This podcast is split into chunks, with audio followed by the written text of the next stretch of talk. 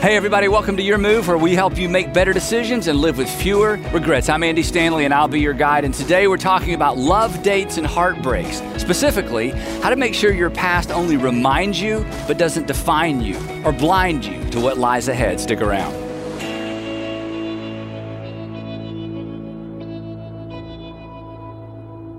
So, today uh, we are in part five of our series, Love Dates and Heartbreaks. And if you haven't been with us, this is a series for anybody who is in love, trying to stay in love, hoping to fall in love, dating, um, dating again, thinking about dating, thinking about dating again, scared to death to date again because you've heard how complicated it is. And we talked about that last time. Also, the reason I love this series is because I get to talk about something that breaks my heart, and everybody should know what breaks their heart, and you should pay attention to what breaks your heart. That might be some direction for your life. But one of the things that breaks my heart is watching people make relationship decisions that actually undermine their relationships either their relationship they're in now or a relationship they don't know about in the future that they're undermining before they even get that they get there because of decisions that they've made. And today we're going to talk about avoiding groundhog date. Avoiding groundhog date. And of course, a groundhog date means this last that last one was kind of like the one before and this one's feeling like the one that came even before that. We're going to talk a little bit for a few minutes about how to break the relationship habits that are breaking you. How to break the relationship habits that are breaking you. How to break those relationship habits that cause you to feel like, hey, this is starting to feel like the last relationship. Or another way of saying it is how to date in a different direction. Because, as you've heard me say before and you'll hear me say again, your direction, not your intention, determines your destination. The challenge, of course, is, as in any area of life, but maybe especially with relationships, it's difficult to change directions. And part of the problem is we learn from our mistakes in the arenas or the areas of life that matter least. Now, I could talk a long time about this, but I'll just kind of leave this with you. You can talk about it over lunch or dinner because there's so much truth here. That, that we learn from our mistakes in the areas that matter least, and we repeat our mistakes in the areas that matter most, which is so strange. So, you finally figured out Twitter, you know, you finally figured out Instagram, you finally figured out social media, you made a whole bunch of mistakes. It's like, wait, so everybody can see this? Yes, mom. Everyone can see that, okay? So, you, you figured that out. It's amazing. We learn from our mistakes in the areas that matter least, but we have a tendency to repeat our mistakes in the arenas of life that matter most, especially when it comes to relationships. Now, why is that? Well, I think there's several reasons. It's, it's these myths that we've talked about, these relational myths that sort of in the background of our thinking. Um, anytime you have an unexamined assumption in any area of life, an unexamined assumption is a dangerous thing because an unexamined assumption will inform your decisions and inform the way you think. But if you're not sure of it, or if you're not aware of the assumption that's driving your thinking, you can come up with all kinds of crazy conclusions about stuff. And when it comes to relationships, it's amazing the unexamined assumptions we carry into adulthood, oftentimes from childhood. So there's the we've talked about some myths. There's the experience myth. The reason we, you know, repeat our mistakes relationally is the experience myth. Experience will make me wiser. That's a myth.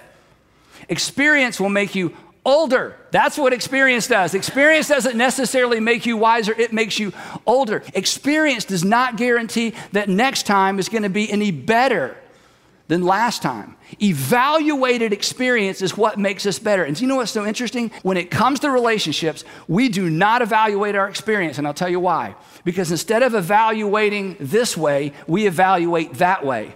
Well, of course it didn't work out. He's an idiot. Well, of course it didn't work out. She's crazy. So instead of evaluating our relational experience, we just blame. And then there's the know better myth. This is huge. The know better myth is since I know better, I'll do better. That's just not true. We think that if we know the difference between right and wrong, we will probably do what's right. And if we know the difference between right and wrong, we automatically have the self control and we automatically have the discipline to do the right thing. But that's not true. Since I know better, I automatically have the ability to do better. It's a myth because know better does not equal do better. And here's the other myth that just causes us to kind of lose our mind relationally it's the time myth. The time myth is this, especially, you know, if you're like 25, I mean, you're practically ancient if you're 25, that time is against me, right? I mean, I'm not getting any younger, which is true. I'm not getting any younger. All everybody else my age, all my friends, if I have to be in another wedding, I'm going to scream. If I hear about another friend getting engaged, I mean, all my friends, you know, all my friends are divorced, but everybody seems to be finding somebody. I'm not getting any younger. So the time myth is that time is against me. But I have some friends, Sandra and I have a, some friends that are a couple, and uh, it's a second marriage for him, it's a first marriage for her. And they spend a lot of time um, with couples that are moving into that season of life. Either it's a second marriage for both or a second marriage for one. And they love spending time with people moving into a second marriage because they, they navigated the complexity of all that. And on the front end, it just seems so simple. We'll just blend our families and blend our time. And you know what they told me? They said, Andy, here's what we try to convince individuals and couples of. Here's, here's the most difficult thing to convince couples of and individuals moving quickly toward another marriage. The most difficult thing to convince them of is this time is your friend. Time is your friend. If you want to date and you want to live and you want to romance in a different direction, you need a break. And time is actually your friend. You need a break to regain balance. You need a break to gain perspective, to gain clarity, to work on you. Because here's the thing in time, in time, in time, you will be able to hear things you can't hear right now. In time, you'll be able to see things you can't see right now. And here's the one you're going to hate me for. In time, you'll be able to own things you can't own right now. With time and a break, you will be able to recognize your contribution to the problem. You may, able to may be able to recognize and own your slice of the pie. But without time, without a break, you know what you'll do? You'll do what we all do. You'll just blame. And you can't blame your way into a better future. In fact, blame has an insidious way of allowing us to smuggle our issues into our own future, smuggle our issues into the next relationship. If you just blame the other person, you have set yourself up to think about it, to smuggle your stuff into your own future instead of leaving it behind. Smuggle your relationship issues into the next relationship. So blame actually sets us up for rinse and repeat, right? Welcome to Groundhog Date. So today, I want to just give you the first step to dating and doing a relationship in a different direction. And the, the reason I just want to give you the first step is number one, we don't have much time. But number two, if you get the first one right, the rest kind of take care of themselves because you're smart. You're smart. And once you begin to unearth some of these assumptions you've been carrying around and you look at them and you go, well, that's ridiculous. I've been making decisions based on this and this just isn't true. Then you're on your way. So, to kind of set us up for where we're going, um, I, none of this is original with me. Um, I actually learned this start off, you know, kind of change direction thing principle from the Apostle Paul. Uh, the Apostle Paul was a Pharisee in the first century, then he became a Jesus follower, and then he decided to do a crazy thing. He decided to take the message of Jesus to the non Jewish Gentile world. And so he, shows up in this Gentile, pagan, idol worshiping, slave owning, might makes right culture. And he's talking about the fact that God sent a Messiah, a Jewish Messiah, with this strange message that we're to love each other and everybody has dignity and women have rights and children have rights and slaves have rights and everybody's equal in the eyes of God and made in the image of God and everybody's supposed to love each other. And God punctuated this message by raising someone from the dead. It's amazing anybody took him seriously, but they did. And so the church began in the non Jewish world around the Mediterranean basin. And he had to confront so many assumptions, and yet somehow he was able to gain traction with this extraordinary message that there is a single God who has done something in the world for the world. And it will be characterized by giving value, equal value to the people around us. And so, to help them reshape their thinking and really embrace a completely different worldview, which may be your resistance to Christianity, because the Christian worldview and your worldview don't line up. I totally get that. The Apostle Paul totally got that. So it's a good thing, perhaps, that you hear a message like this to know you're not alone. And God isn't angry. God would love for you to maybe change your thinking to see the world in a different way. So the Apostle Paul wrote all these letters to this, you know, primarily Hellenistic culture, Greek-speaking um, culture. And in one of those letters, he wrote to Christians living in Rome during the time of Nero, not a great place to be. And in that particular document, it's not even a letter, it's this huge, amazing document we call the Book of Romans. He gives what he gave in other instances as kind of this first step to beginning to think differently about everything. But today, we're going to apply it specifically to relationships. And here's, here's how he began Romans chapter 12. So we're like way into this, this big document. Here's what he wrote He said, Therefore, I urge you, and the reason he has to urge us is because there's going to be resistance. I urge you, you're not really going to want to go along with this. I urge you, even though this seems a little bit strange, I urge you, brothers and sisters, according to or because of God's mercy, in view of God's mercy, which means basically in light of everything God has done for you. And what has God done for you? Well, He took 11 chapters to tell us, so you can go back and read that on your own. But basically, here's what He's saying. In, in light of the fact that God loves you, in light of the fact that God has invited you to call him your heavenly father, in light of the fact that God has announced, this is risky, that God has announced the forgiveness of sin ahead of time, that God has already covered even your future sins in such a way that you can have a relationship with Him. In light of everything that God's done for you, in light of God's mercy, He says, Here's what I want you to do. These are my words, not His. I want you it's a big ask. That's why he's urging. I want you to write a blank check with your life and offer it to your Heavenly Father. Not in order to get something, in light of what he's already given you. Therefore, I urge you, brothers and sisters, in view of God's mercy, to present yourself or to offer your bodies as a living sacrifice, holy and pleasing to God. This is your true and proper worship. Now, when we see the word sacrifice, nothing comes to mind for us because we don't make sacrifices. But everybody in this culture had made sacrifices and seen sacrifices made. And so he's using some interesting imagery that possibly caused those who read this for the first time to chuckle because he's saying, Here's what I want you to do. The time for animal sacrifice is over. The time for slitting the throats of oxen and goats and bulls is over. I want you to climb up on the altar as a living sacrifice and offer all of yourself to God not in order to get something from God like the pagans were constantly trying to do with their sacrifices, but in light of what God has already done for you. And then he uses a very interesting word, a word that's so cool that it takes two English words to translate the one English word. He said, And this act of offering yourself to God is the most logical thing you could possibly do. The Greek word that's translated true and proper is the word where we is, is the Greek word from where we get the English word logic or logical. He says, offering yourself to God, I know it sounds like a big risk. I know it sounds like a big sacrifice.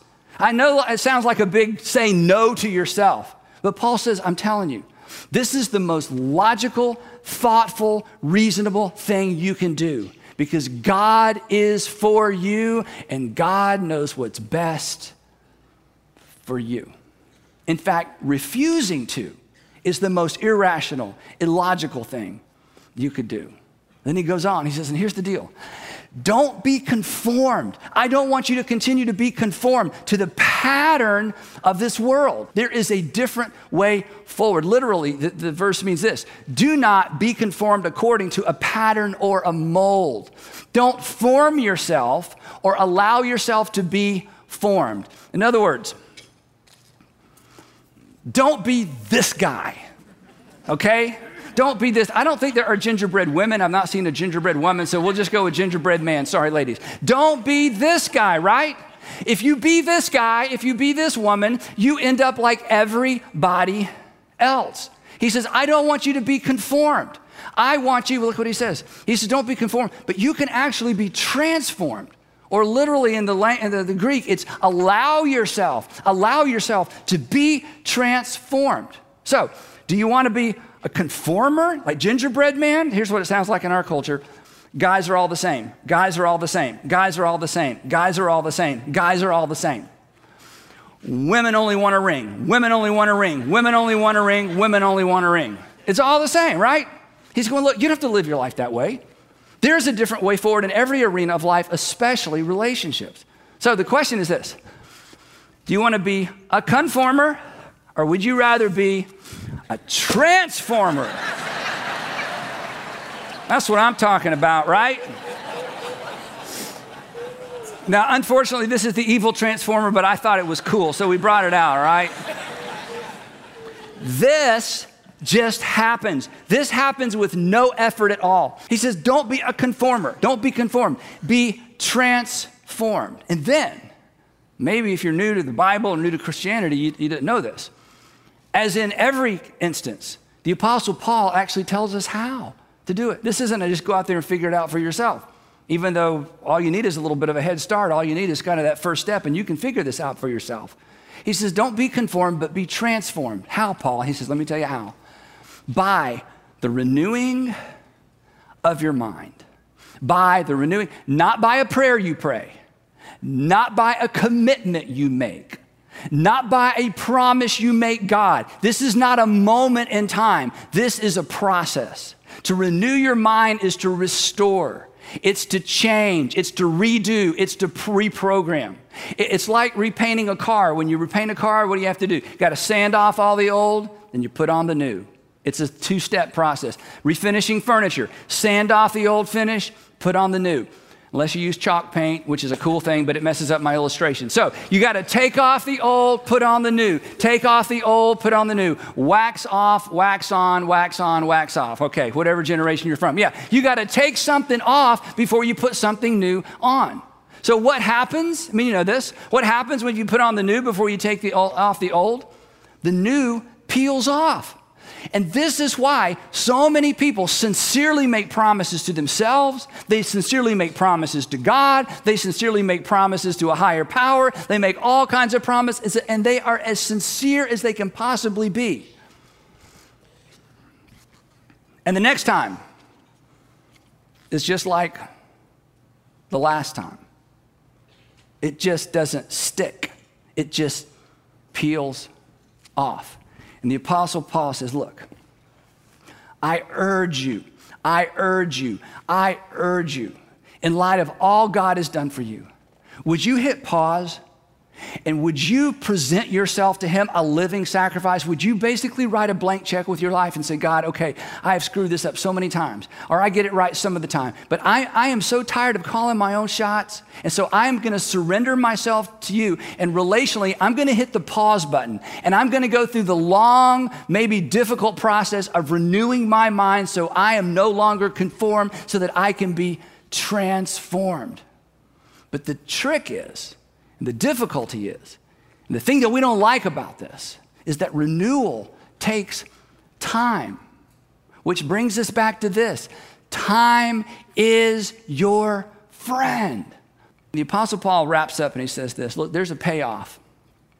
And the payoff is this if you will make, just to use some churchy terminology, if you will invite Jesus to be the Lord or the boss or the king of your life, and if you will spend some time allowing God to renew your mind, here's the result. Then, then, as a consequence, as a result, then you will be able to do something that in the past you've struggled perhaps to do. Then you will be able to test and approve, literally. Then you will be able to determine and discern. Then you will be able to figure out, figure out what? What God's will is. This is so powerful. A renewed mind, a renewed mind is able to make sense of God's will. See, part of the problem is this until we can see as He sees, we're not inclined to do as He says. When you renew your mind, what made absolutely no sense before becomes a, oh yeah. Human nature is we are far, we are far more inclined to do what makes sense than what we're merely told to do, right? And here's the beauty of following Jesus. And here's the beauty of the New Testament. And here's the beauty of what the Apostle Paul taught. The Apostle Paul says, Look, your Heavenly Father wants you to understand. This isn't simply do as I say and you'll, you know, maybe someday, one day you'll figure it out. As you spend time renewing your mind, there will be moment after moment after moment of, oh, oh, oh, I can see what I couldn't see wow, I, I, it's so much easier for me to hear what I couldn't hear. And wow, I, I'm beginning to feel the freedom to take responsibility for things I was never able to take responsibility for before. Because a renewed mind recognizes God's will for what it is. And the Apostle Paul tells us what it is His good. It's good because it's good for you. His pleasing which means, you know what? In the end, it's actually gratifying. The will of God on the back end is I'm so glad I did this. I'm so glad I surrendered. I'm so glad I obeyed. And his perfect will. And the little Greek word here actually refers to maturity. That over time, you will become more mature because you'll see in a way you've never seen before. You'll think in a way you've never thought before. Because as we've already learned, right? Regret and resolve they're just not enough. if regret and resolve were enough, we would never repeat our mistakes. Regret and resolve just aren't enough. I'm sorry and I'll do better rarely makes us any better. Because if you think the way you've always thought, come on. If you think the way you've always thought, you're going to do what you've always done. And the result, boom, groundhog date, groundhog marriage, groundhog relationship. Think about it this way, and we'll move on. Everything you've ever done relationally, everything you've ever done relationally made perfect sense to you. You, you, didn't do things that didn't make sense. Every, every time you called, you lied, you got in, you got out, you left, you moved in, you moved out, whatever it was, you know, you t- told her this. Every, rela- every decision you've made relationally, it made perfect sense to you. But if it doesn't work, if it's not working, maybe there's more. Maybe you need a break. Maybe you need to clear your head. Maybe you need to change the way you think. Maybe you need to renew your mind because a transformed mind results in a transformed life. And transformation takes time and it takes focus. It takes time, it takes focus, and it takes attention. It might take a different rhythm. It might require some different friends. It might require you to make a difficult decision. But in the end, you will be able to discern and understand God's will for you. And here's the great thing about renewing your mind over time, you will begin to let go of some lethal, unexamined assumptions. It will empower you to let go of the ways of thinking that keep you in bondage and keep creating, keep making, you know, history repeat itself relationally. Assumptions that deserve, for sure, assumptions that re- deserve to be examined. Here's one we've talked about. Once I find the right person, everything will be all right. Number two, my situation is unique. Now, let me just say to those of you who say this, because I love you. I don't know you, but I, I love you. I care about you. Do you know why we say this? This is how you avoid good advice. This is how you, if somebody gives you good advice, I, I, know, I, I know, I know. See, I know, I know, I know, I know, I know, I know. My situation's unique. It's not. Your situation is not unique. You are unique. Your situation is not. And when you use, well, you know, I, my situation is different, you're just avoiding good advice. You need to knock it off. That is a fatal assumption. Here's the third one. Well, you know, it may not be right, but it makes me happy, and God wants me to be happy. I've heard this 10,000 times, and I never know whether to hug the person or just throw up. I, am I'm, I'm, I'm torn. And I understand, I, I mean, I, I, sound like I'm being critical, I'm not. This is a heartbreaking statement. I've heard it so many times. Andy, I know what you're saying, I know what you're saying, but you know what? It makes me happy. Look, if it's not right, it's not going to turn out right. If it's not right, and, and besides that, Jesus actually gave us the happy formula you want to be happy? Jesus actually told us, in fact, it's his most famous sermon, and he opens up with it. Happy are those who, and in part of his happy sermon, it's Matthew chapter 5. Here's what he says Happy are those, or blessed are those who hunger and thirst for the right thing, because they will be full. Because here's what you've already learned chasing your appetite does not leave you full, does it? It leaves you empty and wanting more. Fulfilling an appetite only strengthens the appetite, and it leaves you empty and wanting more. And your Father in heaven who loves you, through his Son who paid for your sin, says, I want you to follow me. And I want us to chase down righteousness. And when you chase down righteousness in the end, you will be full. So, all of these fatal assumptions, all of this stuff that swirls around in the background, when you begin to renew your mind, you begin to identify these things and move on. Here's a fourth one sex will solve it. sex will solve it, right? No, sex will complicate it. You know that. Sex doesn't make your life, it just complicates the relationships. It, it, creates obligations, it creates expectations. And what's the third thing it creates? Children, that's exactly right. you got it. Babies. That's what sex will do. You know, that's what it does. So, so, that whole thing of, well, once we move in and once, now that, that's just a lethal assumption. And you've been through that over and over and over. So, to borrow Paul's words, I want to urge you, in view of God's mercy, in light of all that God has done for you, the parts you know about, the parts that you still haven't even discovered, would you, would you not just hit pause and just surrender, especially this area of your life to Him? Surrender your body for your body as a living sacrifice. This is your true and proper worship. This is the most reasonable thing you'll ever do. And come on, and don't keep being conformed. Quit being this guy and no longer be conformed to the pattern of this world, but be transformed by the renewing of your mind. And if you do, you will be able to recognize God's will for you his perfect and perfecting, his pleasing because it's fulfilling, and his maturing will for you. And specifically, for those of you who are dating, and it's just round and round, and the last relationship ended up like the one before, and it just seems like you're, as soon as I find the right person, as soon as I find the right person, as soon as I, you're just in that treadmill of relationship, here's what I want you to do. And I've been challenging people to do this for years and years and years, over 10 years. Would you be willing to take a year off? Would you be willing to just stop whenever you're hearing this or watching this? Would you go out a year from today and mark your calendar and say, for a year, I'm out? I'm getting out. And during that year, I'm going to read. And during, during that year, I'm going to start praying again.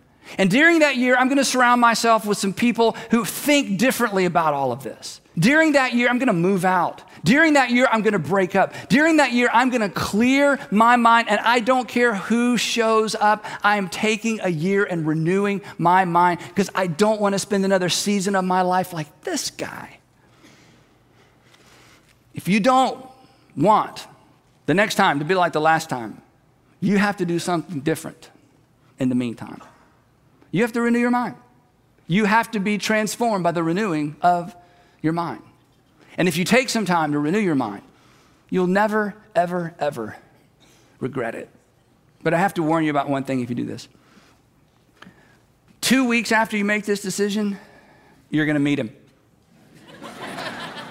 Two weeks after you make this decision, well, there she is. Oh, that's just perfect. I'm two weeks in, and there she is. I wonder, hey, listen, can we talk? Okay, would you wait on me for about 50 weeks is all I need you to do. just, you know, I just need you to wait on me basically a year and I'll, and when you see him and when you see her and when you're sure, I'm sure they're the one, you ignore them. You're not ready for them because you are being transformed by the renewing of your mind. You're becoming the person that the person you're looking for is looking for. If you don't want next time to be like the last time, do something different in the meantime. That's how you prepare to do relationships in a different direction. That's how you prepare to do marriage in a different direction. That's how you prepare to date in a different direction. That's how you prepare to avoid groundhog date. Well, thanks so much for listening to the Your Move podcast. And be sure to check out our website where you'll find your next step, including resources like our free conversation starters based on today's episode.